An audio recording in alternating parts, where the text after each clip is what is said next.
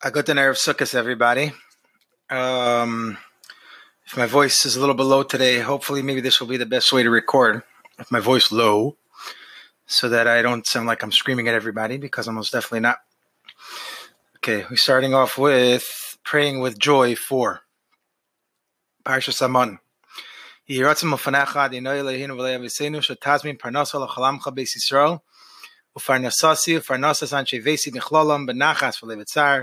v'tzar בכבוד ולא בביזוי, בהתר ולא באיסור, כדי שנוכל לעבוד עבודתך וללמוד תרסך כמו שזנת לאביסנו, מון במדבר בארץ ציה וערבה.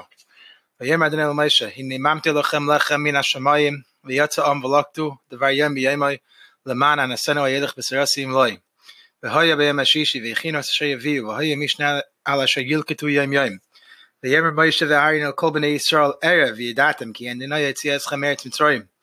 ובויקר ריסם אס כבוד אדוני בשמי אס לא נסיכם על אדוני ואנחנו מה ואנחנו מה ואנחנו מה כי סלינו עלינו ויאמר משה בסס אדוני לכם בערב בשר לך ולחם בבוקר לסבויה בשמי אדוני אס לא נסיכם אשר אתם עלינים עליו ואנחנו מה לא יעלינו אס לא נסיכם כי על אדוני ויאמר משה אל ההרין אמר כל דס בני ישראל קירבו לפני אדוני כי שמע אס לא נסיכם ויהי כדבר ההרין על כל הדס בני ישראל ויפנו על המדבר והנה כבוד אדוני נראה בעונן וידבר אדוני על משה לאמר שמעתי את תלונס בני ישראל דבר דבר עליהם לאמר בין הארבעים תאכלו בשר ובקר תספו לכם וידעתם כי אני אדוני אלוהיכם ויהי בערב הטל הסלוב ותחס המחנה ובקר היסה שכבס הטל סביב למחנה וטל שכבס הטל והנה על פני המדבר דק מחוספוס דק ככפר על הארץ, ויראו בני ישראל וירמו איש על אחיו מנהו, כי לא ידעו מהו, ויאמר משה עליהם, הוא הלחם אשר נשא אדוני לכם לאכלה.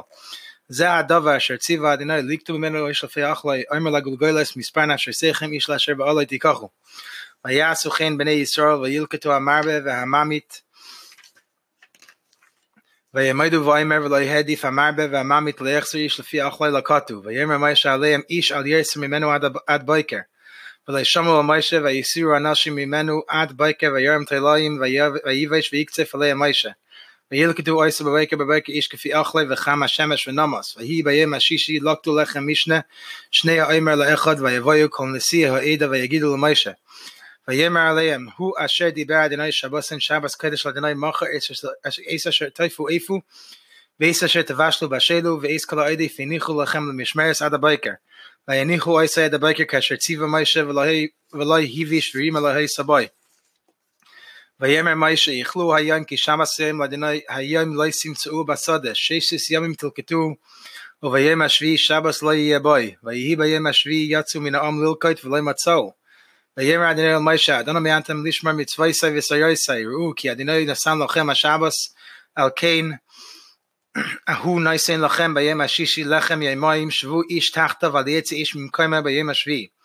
וישפסו העם ביום השביעי ויקראו בית ישראל לשמי מון והוא כזרע גד לבן ותיימר כצפיחים מדבש ויאמר משה זה הדבר אשר ציווה אדוני ולא יאמר ממנו למשמרס לדור יסכם למען יראו את הלחם אשר אכלתי אסכם במדבר ויציא אסכם מארץ מצרים ויאמר משה אל ההרין קח צנצנס אחס וסן שמה מלוא יאמר מון והנח יעשה לפני אדוני למשמרס לדור יסכם כאשר ציווה אדינוי אל משה ויניחהו אהרן לפני העדוס למשמרס בני ישראל אכלו אסמון ארבעים שנה אדויים אל ארץ נשבס אסמון אכלו אדויים אל קצי ארץ כנען ואומר אסיריס האיפה הוא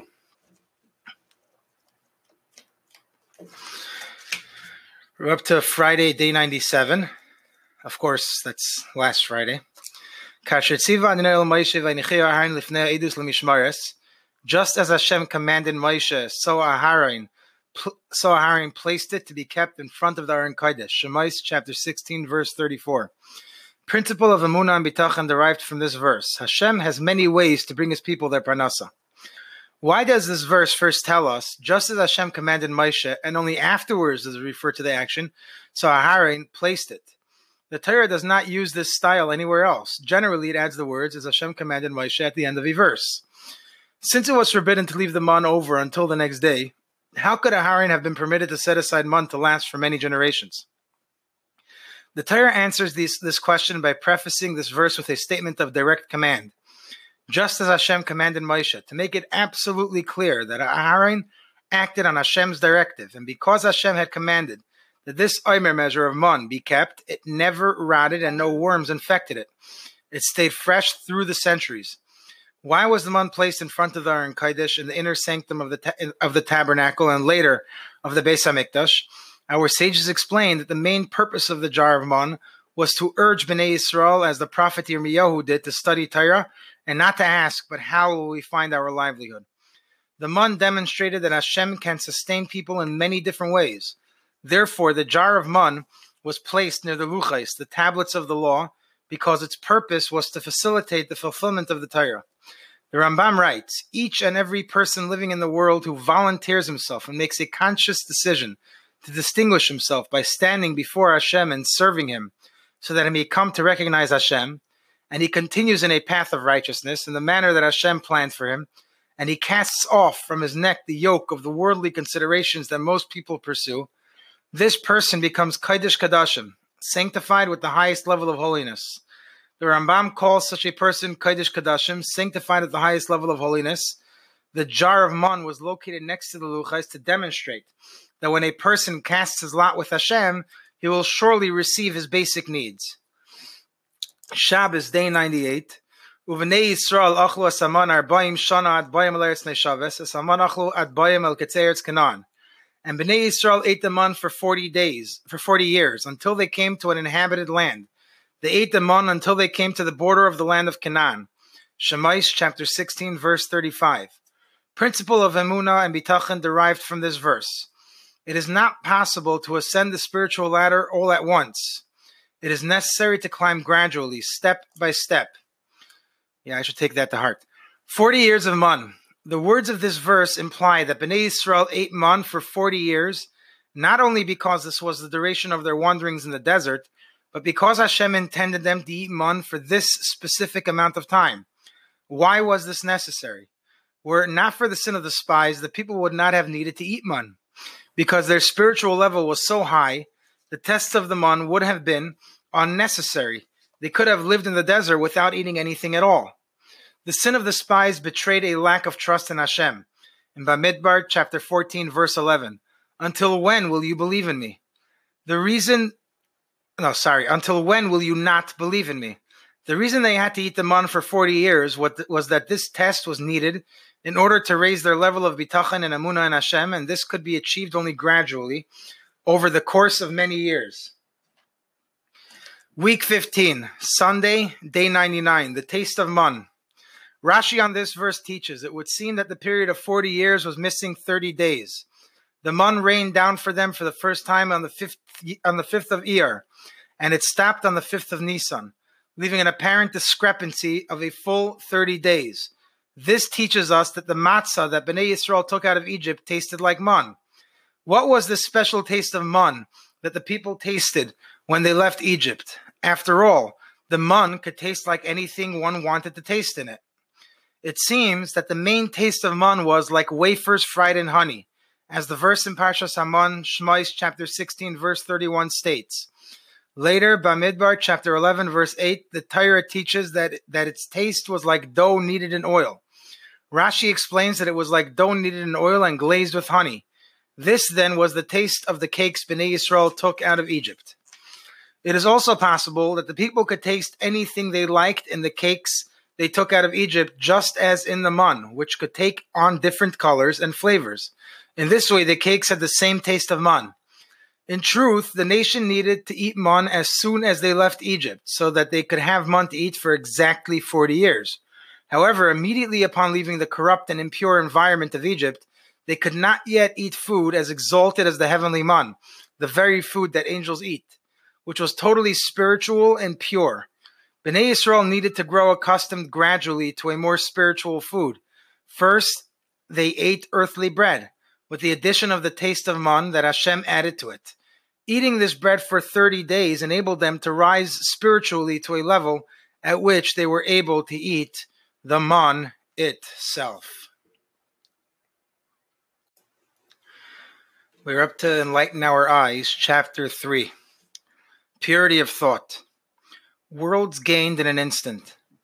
The Baal HaTanya is an excellent source on this issue of purity of thought.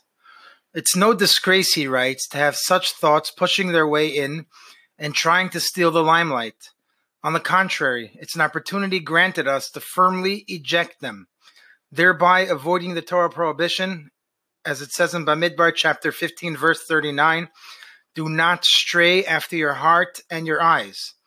Not every mitzvah calls for an action. Here is a case of a passive mitzvah, and every time we try to switch to a more kosher line of thought, it earns us rewards equal to a mitzvas aseh. When we refuse to yield to unwanted images tugging at our mind's eye, we have reason to feel elevated and even joyous, equal to the simcha shel mitzvah when performing the mitzvah of sukkah and lulav. But you protest. How can I rejoice, considering how low I must be, if such dishonorable thoughts keep entering my mind? Here, the Baal HaTanya in Likutei Amarim, chapter 23 and 28, with one stroke of his masterful pen, swings our mood around 180 degrees. He makes us feel not battered, but flattered. He tells us, he tells of how there are two types of nachas ruach, delight, before Hashem. The first type is that of the extremely righteous, who vanquish the evil elements inside them forever. The second type is the average man who constantly battles against the appealing impurities all around. His task is to keep on shoving away impure thoughts coming from the heart and proceeding towards the mind. This causes tremendous effects in the heavenly realms. Shall we try to imagine what transpires in Shemayim when a yid finds unholy thoughts and sensations rising inside him and dutifully and dutifully quells them at once. The words of the Zohar and Parshas Truma give us a keyhole glimpse, which reveals how the Sitra Achra, source of all evil, is firmly settled on his perch like a mighty eagle, a bleak prospect indeed, who is able to unseat this towering menace. Suddenly, an act of an act performed on earth is reported. Ooh, we got to do this with good background music, but but um, I don't know how to do that yet. The Malach announces, so and so has just controlled his thoughts and quietly denied himself a minor indulgence. In defiance of today's decidedly casual, fun loving society, he chose to crown Hashem as Melech over himself, his body, and his soul. Immediately, the Sitra Achra's power is weakened. For we have a principle that overcoming our Sitra Achra in this world correspondingly unseats the mighty Sitra Achra in the upper spiritual worlds. He is demoted, and a sublime light spreads all across the heavens. The light of this one small deed radiates up to the furthermost celestial spheres. As for our unsung hero below, Chazal in, Yuma, in Yaima 39a promised that a person need only sanctify himself a little, and Shemayim will pour sanctity upon him in abundance. Thank you, Hashem. Some individuals may have a particular immoral fantasy that has been challenging them for years. Again, this is no cause to feel hopeless. This could actually be the purpose of his having been created. It is his personal task that Hashem has entrusted him to privately keep on championing Kedusha Samachshava and raising its flag ever higher. Facebook doesn't help. The Baal HaTanya continues that if the unwanted sight keeps vividly reappearing and replaying itself in your mind, the way to dismiss those unwanted thoughts is to completely ignore them and turn your mind to a totally different subject. Strike up a conversation with someone, sing yourself a song, la la la, or just distract yourself in some other way. Concentrate on something else completely, anything. That's far healthier and more practical than trying to push those images out of your mind. If there is a person standing in a cyclist's path, the cyclist would not confront him with logical arguments, but will but swiftly swerve. Never try to deal with undesirable thoughts directly.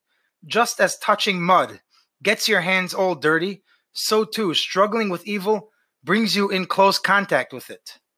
Wow. Just focus your thoughts on something else.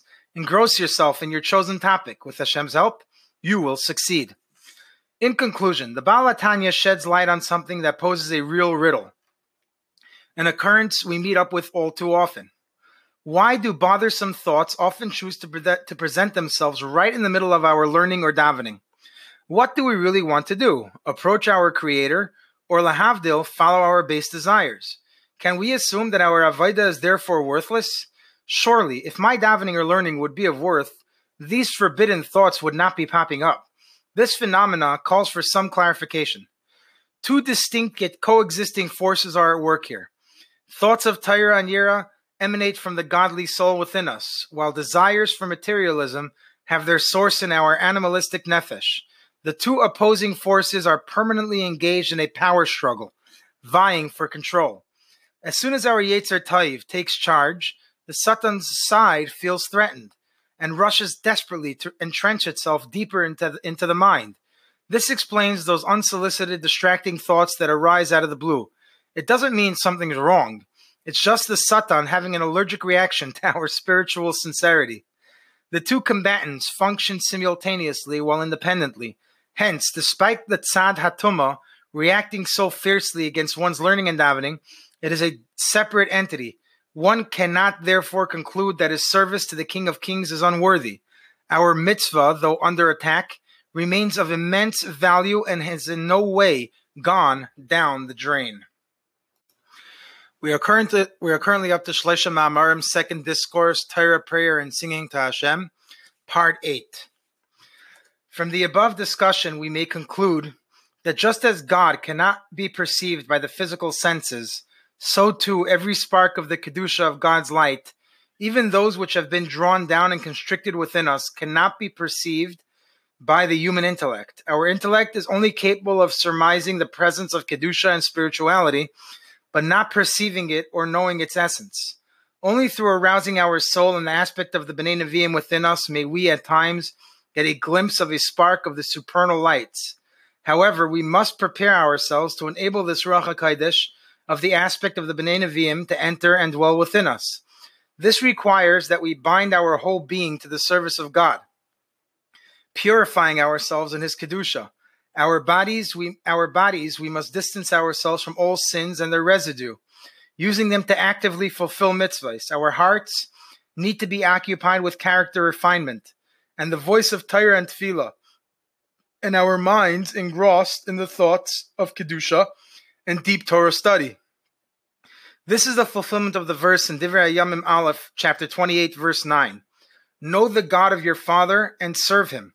Only through serving Hashem, Avoida, can you know the little knowledge of God that can be drawn down to you as described above. The meaning of the word Avoida, work, must be differentiated from the word Shimush, service. Nearly everywhere that makes mention of man serving God, the term Shimush is not used. Rather, the term Avoida. This is because Avoida implies an activity on the part of the servant which demands his effort and fatigues him, whereas Shimush may be accomplished by performing certain tasks without expending any effort. Clearly, it is impossible to know God through mere shimush. In the first discourse, we discussed the analogy of the funnel in order to show that everything that a Jew can, compre- can apprehend concerning spiritual matters is actually only his own nefesh, ruach, neshama, chaya, and yechida. From this, one might deduce that when the nefesh, ruach, neshama, chaya, and yechida are constricted into the Jewish man, they are his alone and pertain and relate only to him. Now that with the help of God our discussion has reached this far, we would like to enter further into this matter, and God willing, to explain a little more. Namely, the Jewish man is not an isolated private individual, but rather the neshama and foundation of the world. Not only this physical world, but verily the neshama and foundation of all of the higher and lower worlds. This is because the vessels and the constriction of the nefesh within the Jew are not just his own. Rather, they are also included in the mechanism of the revelation of God in the world. And without them, the absence of revelation would render it utterly impossible to perceive him. We will now preface the words of the Pardes Rimonim, Gate 6, Chapter 2, which raises a question on the way we view the orientation of light, of right and left in the upper worlds, as we say in the Petach Eliyahu. Chesed is the right arm and Gevura is the left arm. The Pardes asks, why we do not say the opposite, that chesed is on the left side of the one above, and gevura is on the right side. For when a man stands facing another, his right side is toward the left side of his fellow, and his left is his fellow's right. That is indeed why when we finish the Amida, we bow first to the left, which is the right side of the one above. The Pardes offers several solutions to this question, and in the course of his holy words, he states, Truthfully, at the highest transcendent level, there is no right or left. Everything is a unity, single and unique. It is absolute, true oneness. Furthermore, man in all his limbs bears the image of the supernal form. a shadow of the supernal form which takes on a corporeal, a corporeal existence as it manifests an ethereal reflection that was pushed down to this world. The shadow of man's right corresponds to the right side of his divine source. As such, man's right corresponds to the supernal right side, and man's left corresponds to the left. Our intention here is not to explain his answer, distinguishing between bowing after the Amida versus the order of the spheres, but rather to understand his holy words in the explanation that above, in the highest of realms, there is no left or right, only complete unity. These words are true according to all explanations and reliable in all, in all respects. Indeed, they are the very foundation of our faith. In his other explanation, he says that man is the shadow of the supernal form, and the image of the supernal form in all his limbs, and the shadow of man's right corresponds to the right side at his divine source. According to this statement, there is right and left in the realms above. These two holy statements seemingly contradict one another, God forbid. However, we can somewhat understand their reconciliation according to the the their reconcil. Yeah, I think I got that one right. Their rec- no, their reconciliation, according to the teachings of the Baal Shem Tov and his holy disciples. May their memories be for a blessing, as will be explained now at length. In the third section of the first discourse, we discussed an analogy for the influence of the soul using man's five senses sight, hearing, etc. Now we will expand upon this discussion further. Even though all of man's senses and faculties come from the nefesh, still we do not say that man has many souls, one exclusively for sight, another exclusively for hearing, and so forth. Rather, we say that the nefesh is one simple unity. The nefesh is one simple unity, yet it is nonetheless suited to the particulars of the various organs of the body all of the specific faculties of the body are contained in the nefesh, hidden within its simplicity. When a particular organ with its specific capacity extracts power from the nefesh and reveals it, it is according to the organ that a particular sense or faculty is activated. For example, the eyes, through their unique characteristics, reveal the power of the nefesh of sight, while the ears, with their specific capabilities, serve to reveal the capacity of the nefesh to hear the extraction of the power of the nefesh and the manifestations of that power in the organ happens simultaneously with the activation of the particular organ. As a result, if someone covers his eyes for a long period of time, he will lose his sight. This is because by not activating and drawing out power from his nefesh to his eyes for a long time, he severs the communication and connection between the two.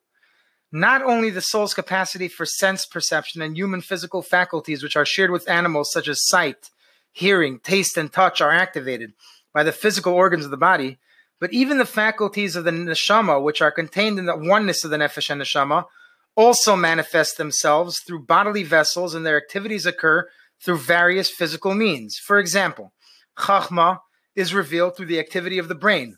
In order for simple chachma to be revealed through man's simple nefesh as specific matters of wisdom and intellect, such as understanding the Gemara regarding damages, the tractates of Kadash of, of Kachim, the, the intercalation of the Jewish calendar or the mathematics represented by the Aleph Beis and Gematrias, he needs to use his brain and activate his intellect in these matters. If one does not actively engage in these disciplines, then despite any natural faculties for wisdom, he will not understand them at all, regardless of his desire. If a child grows up in the forest, far away from civilization, and is not active in any pursuit of wisdom, then he will not understand even basic matters of human intellect. That is not to say that the nefesh has no inherent intelligence. On the contrary, the root of the intellect and wisdom are in the nefesh. It is just that these faculties are hidden in the simple unity of the nefesh. One needs to employ and activate the brain in order to bring out portions of wisdom from the nefesh which are expressed in particular forms and in particular disciplines of wisdom. The wisdom of the child who grows up in the forest remains hidden and undefined within the nefesh precisely because its powers have not been revealed in the various forms of particular wisdom. This is the difference between the bodily faculties and senses which are revealed from the nefesh and the more spiritual powers which are revealed from the nefesh like the intellect. The eyes, for example, constantly see images and are always active. So we do not realize that only through their actual functioning do the eyes extract and reveal the faculties of the nefesh. It is only when one would close his eyes for a significant period of time that he would see how he has henceforth lost his sight. But with the intellect, Since matters of wisdom are not constantly present before it, one is aware at the outset that only through activating and exercising the mind by dealing with matters of wisdom does he succeed in drawing simple wisdom from the nefesh down into particular forms of wisdom. Um, let me see if I should continue. I want to see how far this goes. I know I should have looked before, but um, I didn't look far enough. Okay, I think I'm going to stop over here. Thank you for listening to this segment. We'll continue with lessons in Tanya. We are currently up to lessons in Tanya, chapter 9. In the previous chapters, the Alter Rebbe elaborated on the composition of the Jew's divine soul with its ten holy soul powers and three soul garments, and his, anim- and his animal and his animal soul with its corresponding ten powers and three garments originating in Klippa. In the present chapter, the Alter Rebbe will discuss the battle fought within the Jew between these two souls. Pay attention, Shmuley, Shmuel Chaim. V'hine mokaim mishkan nefesh habahamis shemeklipas noiga v'chol ish Yisrael hu balev. The abode of the animal soul derived from klipas noiga in every Jew, i.e., the place where the animal soul, the nefesh habahamis, resides and is most manifest, is in the heart. For as mentioned in previous chapters, the animal soul is predominantly emotional, and the heart is the seat of the emotion.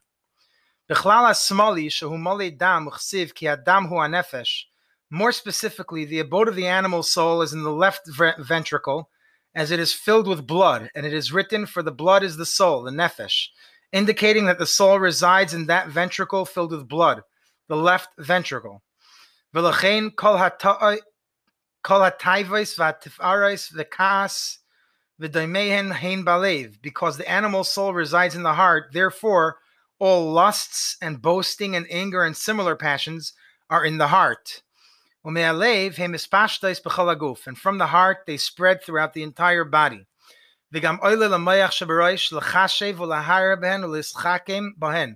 Rising also to the brain in the head to think and meditate about them and to become cunning in them.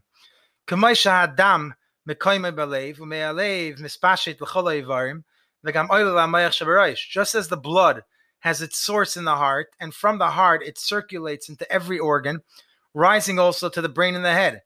Similarly, the, the soul, the nefesh, clothed in the blood, abides in the heart and spreads out from there to pervade one's entire body. Thus, in the case of the animal soul, the brain, the intellectual faculties too, instead of motivating the heart and guiding it, merely reacts to it and serves only as a clever tool for realizing the passions of the heart.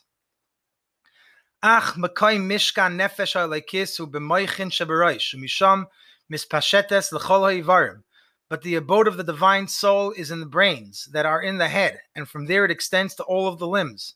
The divine soul is essentially intellective, and the brain is the seat of intellect. V'gamba lev b'chlala yemani she'em baydam. The divine soul resides also in the heart, in the right ventricle, where there is no blood. As it is written, the heart of the wise man, i.e., the divine soul, in contrast with the animal soul, specifically the evil inclination, the Yetzer Hara, which is described as an old fool, is on his right. We thus see that the divine soul resides not only in the brain, but in the right ventricle of the heart as well. As he did when speaking of the animal soul, the Alter Rebbe again singles out the heart from among all the other organs, having said that the divine soul extends to all the organs. He mentions the heart specifically, and also in the heart, for unlike the other organs in which merely the extension of the divine soul is manifest, in the heart, the divine soul itself, i.e., its emotional faculties, is revealed. The Alter Rebbe now goes on to explain this point. Vihi ahavas Hashem kirsafe shalheves. This revelation in the heart of the divine soul residing in the brain is man's fiery love towards God. Mislahevis believe maskilim, which flares up in the heart of discerning men who utilize their power of chachma. Hamavinim umizbainanim, who understand and reflect with their faculty of bina, understanding by which they understand the matter in all its details and ramifications. Bedaita mashabemaichem, with the knowledge of their brain, I with their faculty of das, knowledge, by which they immerse themselves and sensitize themselves in that which they understand. Thus, the love flares up in the hearts of those who utilize all three faculties of Chachma, Bina, and Das. one on matters that arouse this love, i.e., in contemplation of God's greatness, as the Alter Rebbe will soon conclude. For as explained in the third chapter, understanding the greatness of God leads one to love Him. This love, then, is one example of the divine souls reaching from the brain into the heart. Similarly, another deeper way in which the heart's emotion gives expression to the presence of the divine soul is the brain. In the brain, the gladness of the heart and apprehending the beauty of God and the majesty of His glory.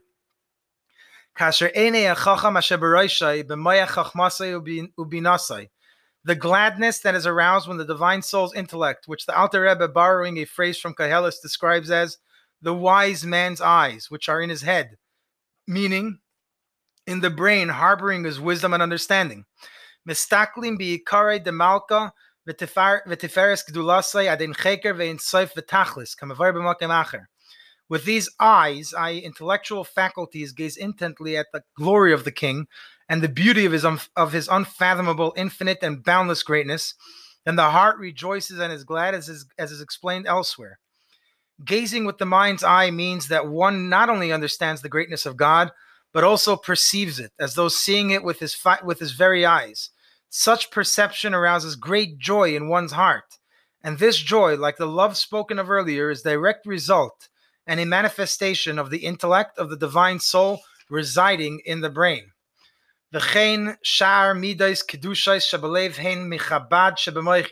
Similarly, the other holy emotions in the heart too, such as fear of God and the like, originate from the Chabad, wisdom, understanding, knowledge in the brains. The Alter Rebbe has thus established that each of these two souls has its own separate abode and way of functioning. Lest we erroneously conclude that each soul goes about its own affairs, not interfering or concerning itself with those of the other, the Alter Rebbe continues, Ach, hine ksiv, uleum meleum yamet. I think I read that correctly. It is written, however, one nation shall prevail over the other nation. Uleum mileum yamet. Right. The verse refers to Jacob and Esav. In terms of a Jew's spiritual life, it is understood as an allusion to the divine soul and the animal soul, respectively, who are constantly warring with each other. Ki aguf nikra ir ketano, kamaisha shnei malachim nilchamim al ir achas, shekol echad reitzi lechavsho v'lim lechalea. For the body is called a small city. The two souls in relation to one's body are just as two kings who wage war over a city, with each which each wishes to capture and dominate, even against its will and to rule with the consent of the populace. The Hainu lahani geshver kirtsainai v'sheyiyu sarim l'mashmaasai b'chol asher yigzar leim. That is to say, each king wishes to direct its inhabitants according to his will, so that they obey him and all that he decrees upon them.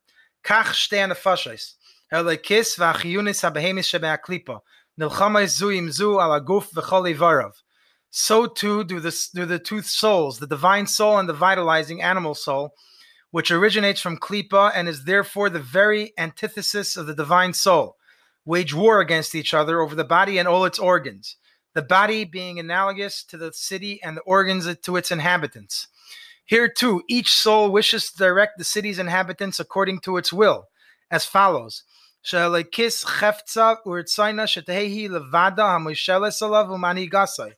The divine soul's will and desire is that she alone rule over the person and direct him.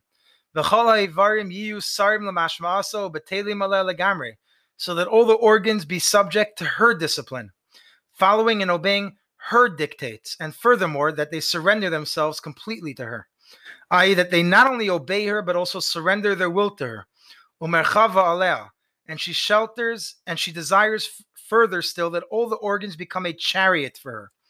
The divine soul desires that the organs not only surrender their will to it, implying that they do that they do indeed have a will of their own, though it is surrendered to the soul, but rather it desires also that they have no will other than its own, similar to a chariot which has no independent will, but is merely an instrument of its driver.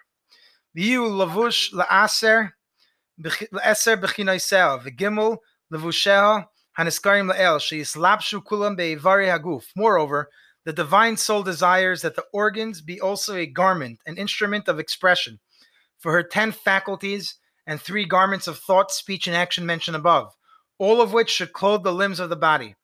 guf kulei molimeim levadam, and the entire body should be permeated with them alone. The bodies being harnessed in service of the divine soul might not preclude its serving the animal soul too on occasion. The Alter Rebbe therefore adds the phrase, the entire body should be permeated by the divine soul alone, emphasizing the divine soul's desire to have exclusive use of the body as an instrument of expression, leaving no place for the faculties and garments of the animal soul. No alien would then so much as pass through the organs, God forbid, I, the animal soul would exert no influence whatever on the body. The above forms a general description of the, of the divine soul's desire to pervade the whole body. The Alter Rebbe now turns to specifics, which organs would, ha- would give expression to each particular faculty or garment of the divine soul. The Hainu. That is to say, specifically, the three brains, the three sections of the brain, which correspond to the three intellectual faculties, Chachma, Bina, and Das, would be permeated with the Chabad of the divine soul. Namely, in discerning God and understanding Him, i.e., applying the faculties of Chachma and Bina to the understanding of godliness.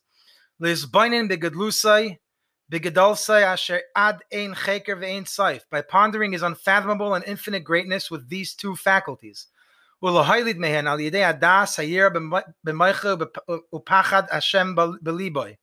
Through applying to this meditation the faculty of das, knowledge, as well, I through immersing oneself in the subject of God's greatness with the depth phys- typical of das, so that one not only understands this greatness, but actually feels it.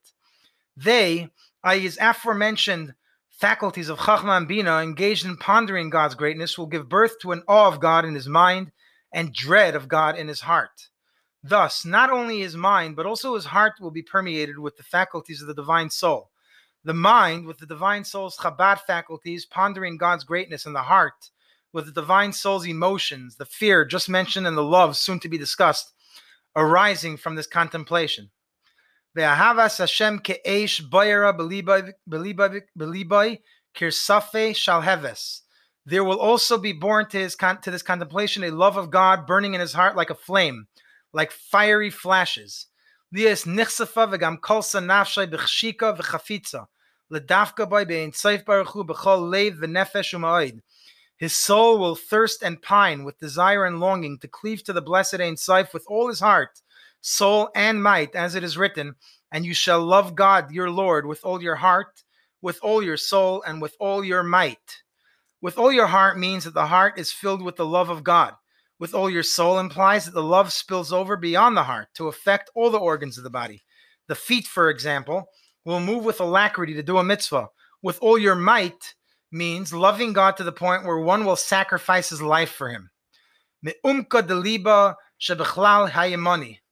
This love will rise from the depths of the heart, that is, from the right ventricle, the seat of the divine soul's emotional faculties, as mentioned above.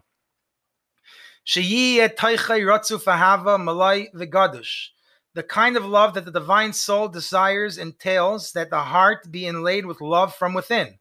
And furthermore, not only would the love be, as it were, on the surface of the heart, but the heart would also be full with the love occupying its entire space, as it were, and furthermore, it would be indeed filled to overflowing, i.e., the love would overflow into the left part of the heart to affect the emotional faculties of the animal soul which reside there, as the Alter Rebbe continues. Ad shetispashet gam lechlal asmali leachpe lesitra achra. Yisoid hamayim harayim shaba. The love would thus inundate the left part of the heart as well to crush the sitra achra, specifically the element of evil water in it, in the animal soul. Shiataiva shemiklipas noiga, meaning the lust emanating from klipas noiga. As mentioned in chapter 1, the animal soul element of water gives rise to lust for physical pleasures derived from klipas noiga. Now, the animal soul spirit of lust is the klipa counterpart of the divine soul spirit of love for God. Thus, the divine soul's intense love of God has the power to crush the animal soul's lust for physical pleasures. The effect of the divine soul and the animal soul's element of water would be to change and transform it from a lust for mundane pleasures to a love of God. As it is written, you shall love God with all your heart, which our sages interpret, basing themselves on the use of the dual form of the word levavacha instead of libcha, which allows the verse to imply with all your hearts, with both your natures, with your good inclination and also with your evil inclination. Accordingly, the evil inclination, i.e., the lust of the animal soul, must also come to love God. And this too is part of the divine soul's battle plan. The Alter Rebbe now describes the specific level of love of God that accomplishes this. V'hainu sheyale v'yove v'yagia lemadrega sahava rabba v'chiba yisera mimadrega sahava aza kirsafe eish. This transformation of the animal soul's lust to a love of God entails rising to attain to the level of ahava rabba, abundant love, a love surpassing even the level of the powerful love like fiery flashes that was mentioned earlier. V'hi hanikras b'chsoiv b'kasov ahava b'tanugim. This level of love is what the scripture describes as ahava betanugim, a love which experiences delights. It is the experience of delight in godliness that is a foretaste of the world to come, since man's reward in the world to come consists of delighting in godliness. The V'hanag hu b'mayach chachma v'yidiyasai. Hasaga Excuse me. This delight is felt in the brain containing chachma, wisdom, and intelligence, which delights in perceiving and knowing God, commensurate with the capacity of one's intelligence and wisdom. The greater one's grasp of godliness, the greater his delight. This delight is the level of water and seed, i.e., light that is sown in the holiness of the divine soul.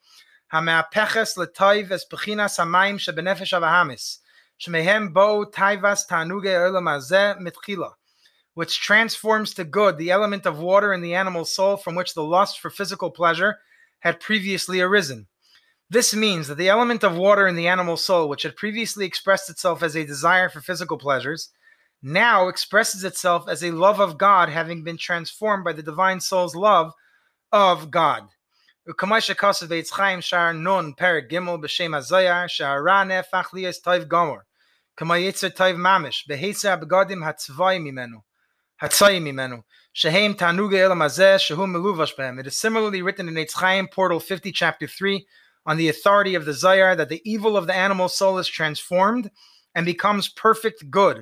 like the good inclination itself, when it is stripped of its unclean garments, meaning the mundane pleasures in which it had been clothed.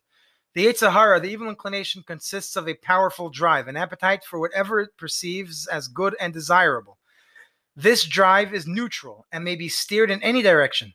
However, being clothed in a corporal body, it inclines toward physical pleasures. These lusts become unclean garments for the animal's soul's drive by steering it away from physical pleasures toward an appreciation of spiritual pleasures, the divine soul strips the Yetzer Hara of its unclean garments and clothes it in pure garments, so that it may apply its powerful appetite for pleasures to godly, holy matters. This then is the divine soul's desire that it create, by means of its intellectual faculties, a fear and love of God so powerful as to transform the animal soul to good. The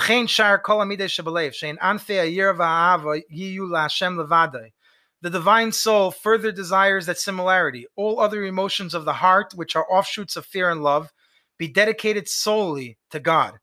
Thus far, the Alter Rebbe has discussed the divine soul's desire for, dom- for dominion over the mind and heart. He now goes on to speak of the other organs of the body.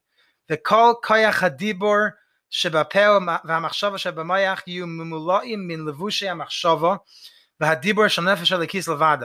also, the entire faculty of speech that is in the mouth and the thought that is in the mind be filled exclusively with the divine soul's garments of thought and speech.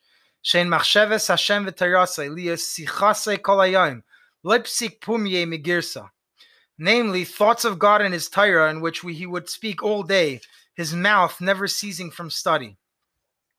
V'koyach hamase shebiyodav v'shar ramachivar v'yeh b'maisa mitzvah levad shulevush hashlishi shel nefesh alekis. And the faculty of action vested in his hands and the rest of his 248 organs, this faculty being the third of the garments of the divine soul, be engaged in the fulfillment of the mitzvahs, i.e., that he utilize his ability to act solely in the observance of mitzvahs. In summary, the divine soul desires that its faculties and garments pervade the body entirely and exclusively. But the animal soul derived from klipa desires the very opposite. It desires that the body be pervaded with its faculties and its thought, speech, and action. Latayvas Adam she is gaber vayinitzchena kemashal shebezayar kadesh. But the animal soul desires this for man's benefit in order that he prevail over her and vanquish her, as in the parable of the harlot related in the Holy Zohar. The parable in the Holy Zohar says, A king desired to test the moral strength of his, whole, of his only son. He had a most charming and clever woman brought before him. Explaining to her the purpose of the test, he ordered her to exert every effort to seduce the crown prince. For the test to be valid, the supposed harlot had to use all her charms and guile without betraying her mission in the slightest way. Any imperfection on her part would mean disobedience and the failure of her mission. However, while she uses all her seductive powers, she inwardly desires that the prince should not succumb to them. So too in our case, the klipa itself desires that man overcome it and not permit himself to be led astray. The entire stratagem is solely for man's benefit. We're up to the Garden of Gratitude, chapter 4. The perfect remedy. Many years ago, a woman came to me for guidance because she was childless. She told me she had done everything possible prayer, repentance, giving charity, undergoing medical treatments, and making dietary changes, among other schemes.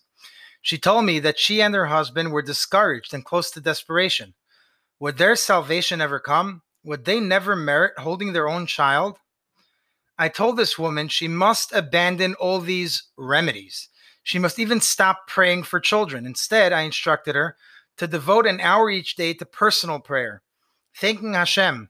Say thank you, I advised her. Tell Hashem, thank you that until now you have not given me you have not given me children, because surely it is for the best, and surely this is the way for me to attain my soul correction.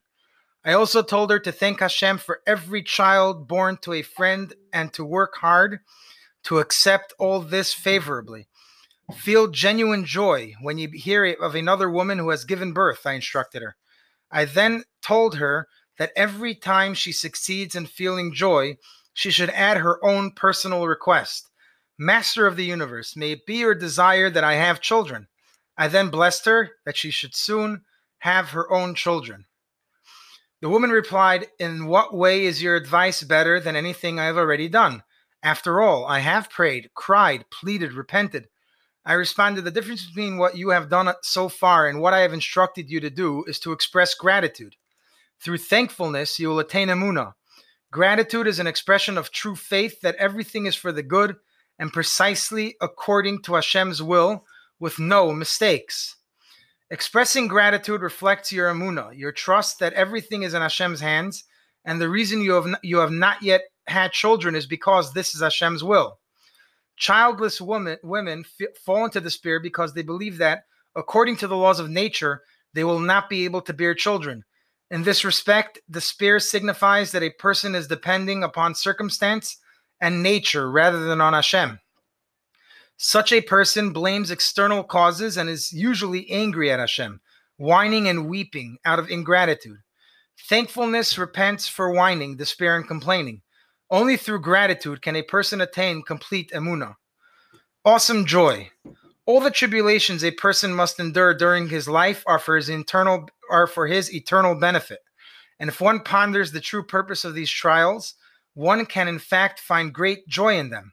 Rabbi Nachman writes in Likutei Moharan 165 Even the woes and tribulations a person must suffer, if one contemplates them, he will see that they are not bad at all, but rather for his benefit, for they are given to him intentionally by Hashem for his own good, in order to remind him to do teshuvah and to repent for his sins.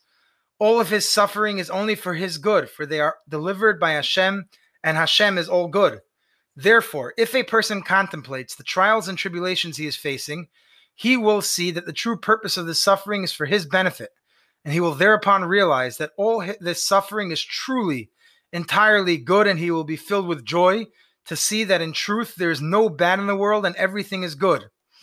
No one wants to suffer, but if we do encounter suffering in our lives, then Rabbi Nachman explains that it is all for our ultimate benefit.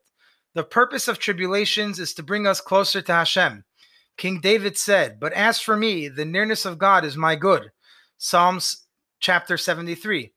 One who understands that suffering is for his eternal benefit avoids sadness and despair. Indeed, he'll be able to praise Hashem sincerely and pray and, and pray in earnest. Someone who does not seek closeness to Hashem won't joyfully accept anything that he perceives as being bad.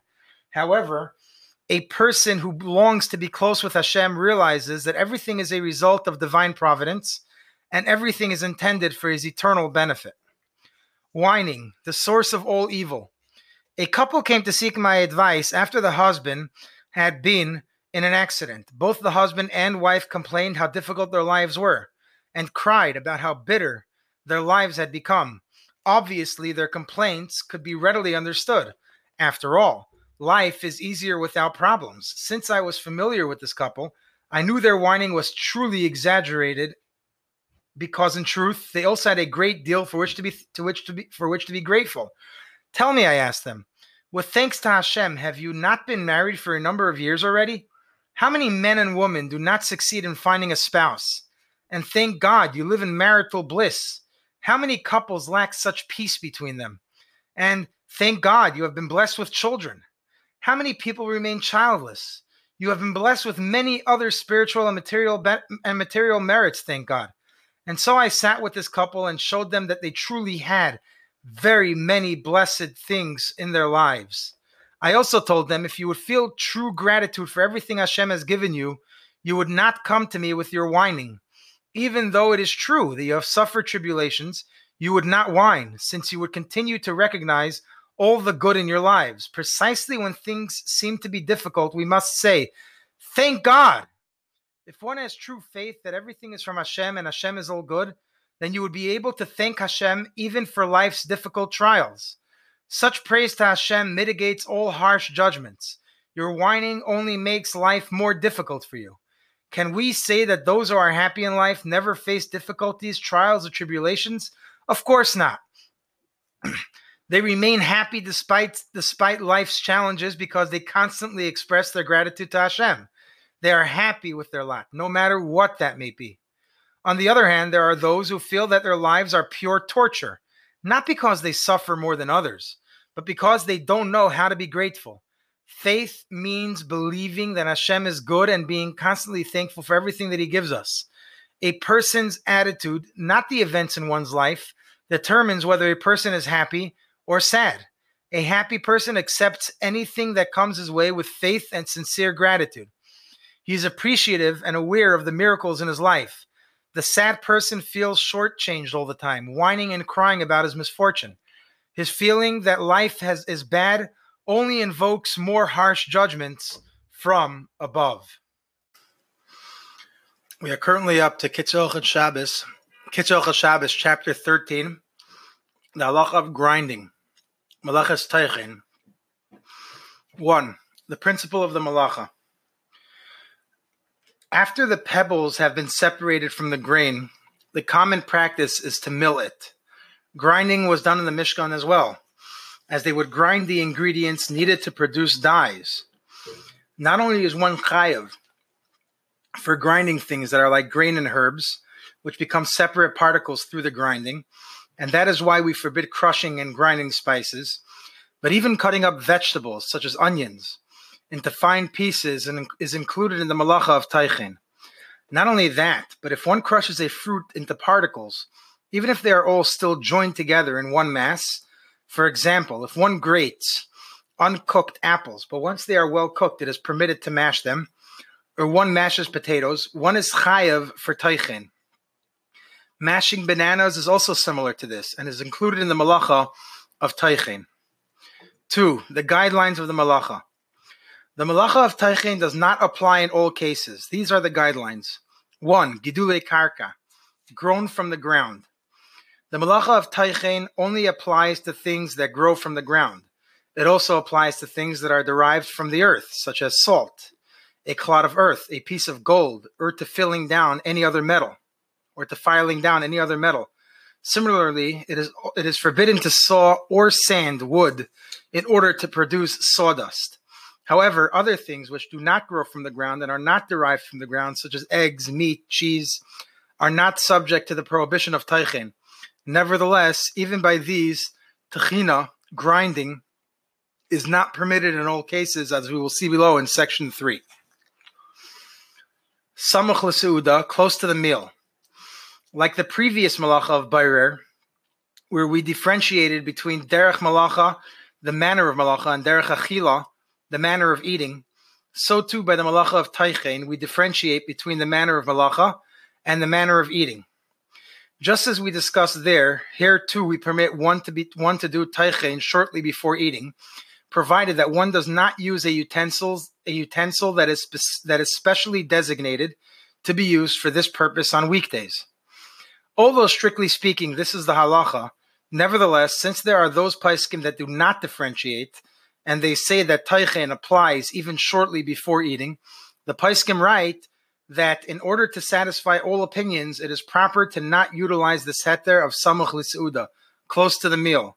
Some add that even according to those that permit grinding close to the meal, the leniency applies only to those things that are themselves food.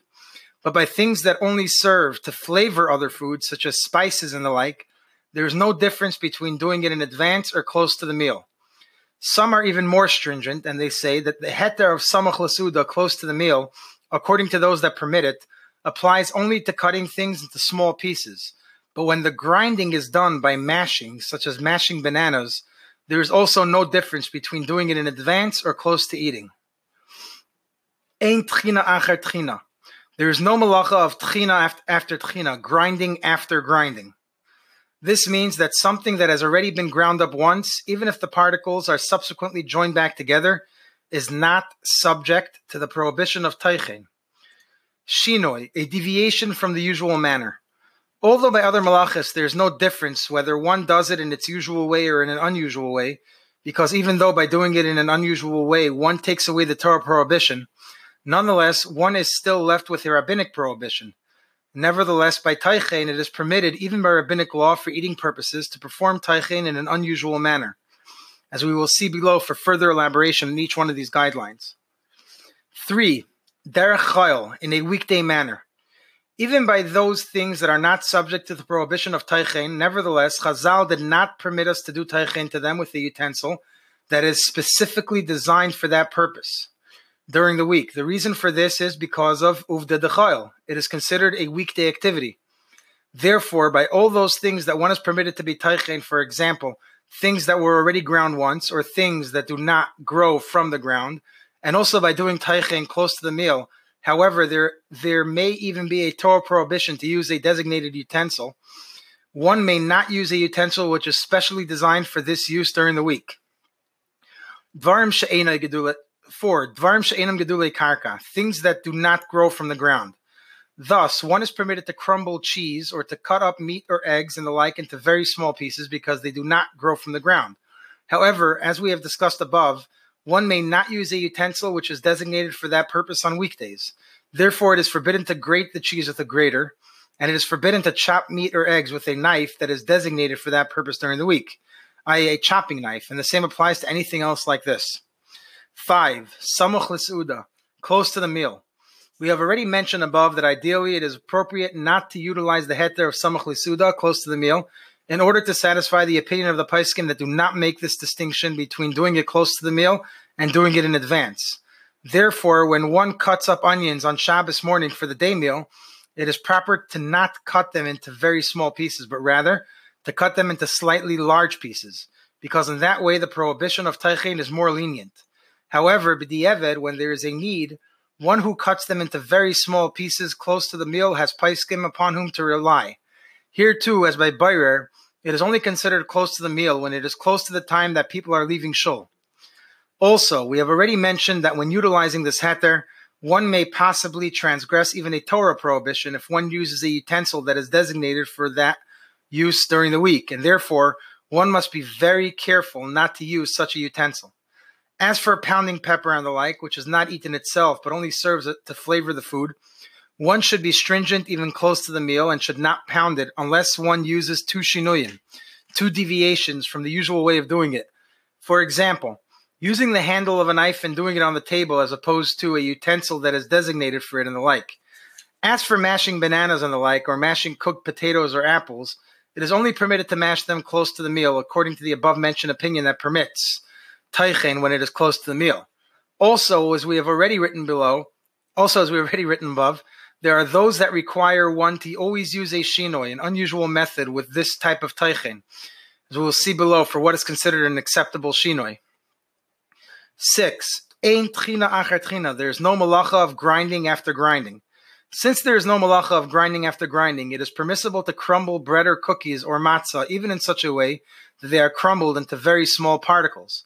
The reason for this is since they have already been ground one time, i.e., they are made from flour, which is from kernels that have already been ground, the malacha of taichin does not apply to them. Here, too, one should not crumble them with a utensil that is designated for that use during the week. However, here also there are some paiskim, there are those paiskim that are stringent, and they say that one should not crumble things that have already been ground, except close to the meal.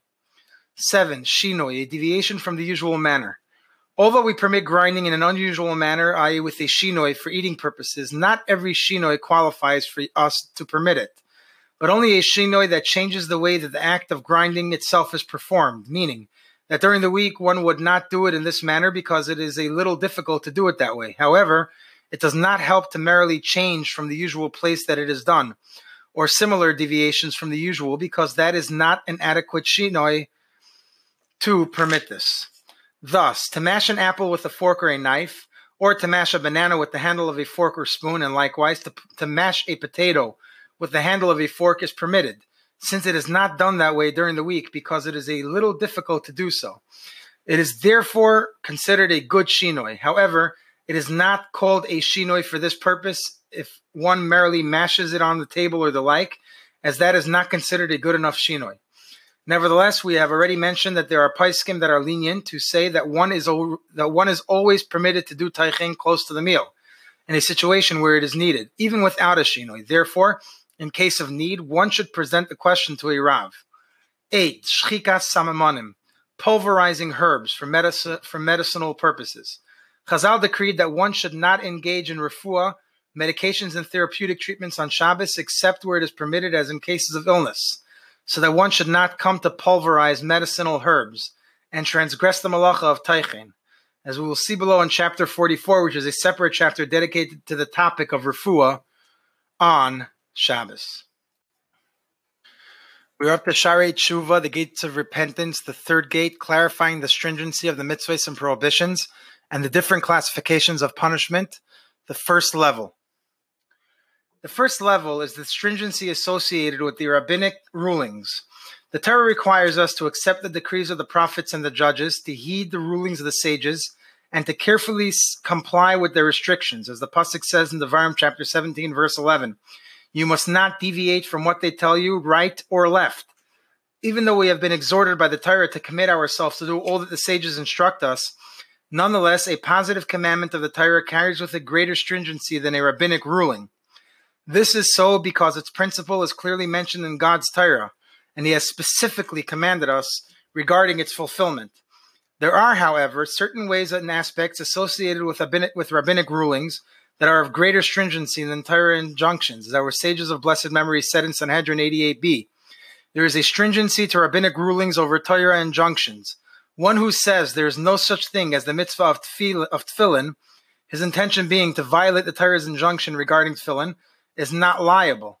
Yet if one says tefillin worn on the head have five taitafais, his intention being to add to the rabbinic ruling, he is liable. They also said in Brachas 4b, anyone who violates a rabbinic ruling is punishable with death. Now you need to know why does one who violates a rabbinic ruling evoke the death penalty more so than one who transgresses a positive or negative commandment? The explanation is as follows. One who violates a rabbinic ruling, one who has the audacity does so by treating their dictates lightly and not because the has prevailed over him. Rather, his sight has been dimmed, preventing him from seeing the brightness of their words. He walks not in the radiance of faith. He refuses to be bound by their decree. He does not bother to, to fulfill their dictum, since it is not written clearly in the Torah, and he does not behave as one who has violated the words of the Torah should, whose soul is embittered and anguished over his situation, and who is concerned and troubled by his enticing him to sin. Consequently, he deserves the death penalty for casting down even one from among all their beneficial rulings, as if to say, Let us break their bonds. Tehillim chapter 2, verse 3. This is similar to what the Pasuk states regarding an elder who rebels against a ruling of the sages. Devarim chapter 17, verse 12. But the man who acts brazenly to not listen to the Kohen. A second reason such an individual is far removed from repentance, for due to his not treating this manner, this matter with sufficient severity, he continuously persists in his foolishness. As such, the punishment associated with a sin of lesser severity is greater than that of more serious ones, since the sinner constantly succumbs to his sin over and over. Our sages of blessed memory have further said in Avodah Zarah 35a, For your love is better than wine. Shir Hashirim, chapter 1, verse 2. Rabbinic rulings are more beloved than the wine of Torah. We must clarify this as well. Know well that fearing Hashem is the basis of all mitzvahs, as the pasuk says in the Devarim chapter 10, verse 12. And now, Yisrael, what does Hashem your God request of you? Only to fear Hashem your God. Through this, Hashem favors his creation as his creations, as the pasuk says in Tehillim chapter 147, verse 11. Hashem favors those who fear him. The rabbinic decrees and their and their restrictions are the basis for following the path to fear of Hashem. They create a fence and a distancing, preventing one from contact with the prohibition of the Torah. Just the way an owner of a field fences in his field because of its prize value, for he fears lest people enter his property and turn it into a place for the grazing of cattle and the roaming of sheep. The above stated concept is similar to what it says, You shall safeguard my restrictions in Vayikra chapter 18, verse 30. Make a safeguard for my safeguards. Yevamos 20, 21a. Extreme vigilance, a fence, and distancing from prohibitions is fundamental to fearing Hashem. One who expands on his vigilance will come to, a, to the great reward, as the Pasuk says in Tehillim chapter 19, verse 12. Moreover, your servant is careful with them and safeguarding them. There is abounding, there's abounding reward. Therefore, the sages said, rabbinic rulings are more beloved than the wine of Torah, since their restrictions and, and decrees derive from the principle of the fear, from the principles of the fear of heaven and the reward for the mitzvah of fearing Hashem is much greater than that of many mitzvahs, since it is the basis for them. An example of this is one who safeguards himself from being alone with a woman, as our sages of blessed memory have decreed in Sanhedrin 21b, out of fear that he may fall into sin. This is one whose soul radiates with the light of godly fear. We have prefaced in the gate of fear how one is obligated to observe and understand children and to distinguish between one who is perverse and warped and one who goes upright. All of this for an exalted purpose, as we indicated there. Now, when you see gluttonous people who disregard the need to wash their hands before meals, who sit and eat bread without reciting the bracha before and after the meal, and flout the restrictions of many other such rabbinic rulings and enactments, through this they can be appraised, and through this you will be able to know and discern their ways, for they are exceedingly evil and sinful towards Hashem, and their end will be eternal ruin. It is in respect to these that the sages said, anyone who violates a rabbinic ruling is punishable with death. This is because these actions are not forced by one's Yetzer. These people are not swayed to sin as a result of their earthiness, through their physical desire. They emerge solely from one's evil disposition and the desire to throw off the yoke of heaven from their necks. Indeed, they are like the throng of that class of evildoers who say to God, Leave us alone. We have no desire to know your ways. These too are far from the way of truth. In like manner is that group that is not heedful when concerning the cheese of Gentiles and food cooked by Gentiles, for they belittle the rulings of our sages. Although they sin merrily to fill their stomachs, they have disgraced the words of the sages and have broken the yoke of Torah and awe of Hashem. Our sages were referring to them only. Their, our sages were referring to them also, when they said anyone who violates a rabbinic ruling is punishable with death, as we have previously explained. A second reason for after realizing that the holy nation is careful to observe all of these, they completely separate themselves from our nation and disaffiliate themselves from the norms of the community. Regarding this, our sages of blessed memory said in Rosh Hashanah 17a, those who disaffiliate themselves from the norms of the community descend to Gehenna and are sentenced to be there for all generations. Know that for one who violates the rabbinic rulings, a Beis Din is empowered to administer lashing against rebelliousness, makas mardus, in accordance with what the court sees fit for chastising and punishing at that time, whether to administer less than close to 40 lashes or to add to these. We are now up to Purity of Speech, day 53. In today's day and age, when the task of laundry means pressing a button on the washing machine and turning on the dryer, it's hard for us to imagine it as a back baking as a back as a back breaking chore. And so it was not long ago in Yerushalayim. Adel woke up early to get a head start on the old day chore of washing laundry. The water had to be boiled, the stains rubbed by hand, and every article of clothing hung up on the line to dry. After five hours, her work was finally done, but alas, something unexpected happened. Her neighbor, her neighbor Rachel, who coming home from a long day at the market when she felt something wet on her face, what chutzpah, she yelled. All Adel's laundry blocking my way? I'll teach her a lesson. Rachel then took a pair of scissors and cut the laundry line. Within minutes, the entire load of laundry was spread on the ground.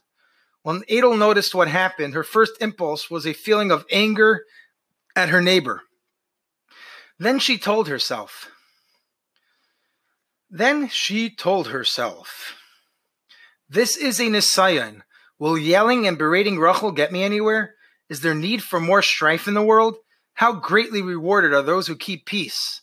Adel firmly resolved not to utter a word about it to anyone. It was around midnight when there was knocking on Adel's door. Adel's husband Yosef answered. There stood Rachel in a panic. My son came down with very high fever. I'm sure it's a punishment for what I did to your wife. I must ask her forgiveness. Yosef asked in surprise, What did you do to my wife? She didn't tell me anything. A year later, Adel gave birth to a son who became one of the greatest Talmidei Chachamim. Great men who heard this story said it was in the schus of her not getting angry and controlling herself from speaking lashon hara, even to her husband, about her neighbor. Halacha and practice. To whom is it forbidden to speak lashon hara? To one's spouse. Some people think that it is okay for husband and wife to have free-ranging conversations. This is false. The Isser of lashon hara applies even between husband and wife. If either spouse wants to discuss negative information for a constructive purpose, all rules of Taelis must be met, as we will see in day 83. Also, if one is emotionally hurt, then he may share his feelings with his spouse or a friend. For example, you are a teacher and one of the principals in your school insulted you. You may tell your friend or spouse about it and that he or she can help you deal with the situation. One, if possible, try not to reveal the name of the person who hurt you.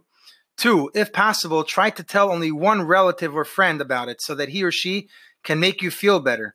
You have no right to telling a few people about it thereby spreading negative inf- information about your principal. Three, the person to whom you choose to unburden yourself should be someone who is careful in Hilchas Shmiras Halashon, and preferably the type who will help you view your boss in a positive light. Don't choose someone who will make you feel even more angry at the principal. Such a person might even tell you, Oh, how disgusting. I always knew your boss was nasty. How could she have said such a thing?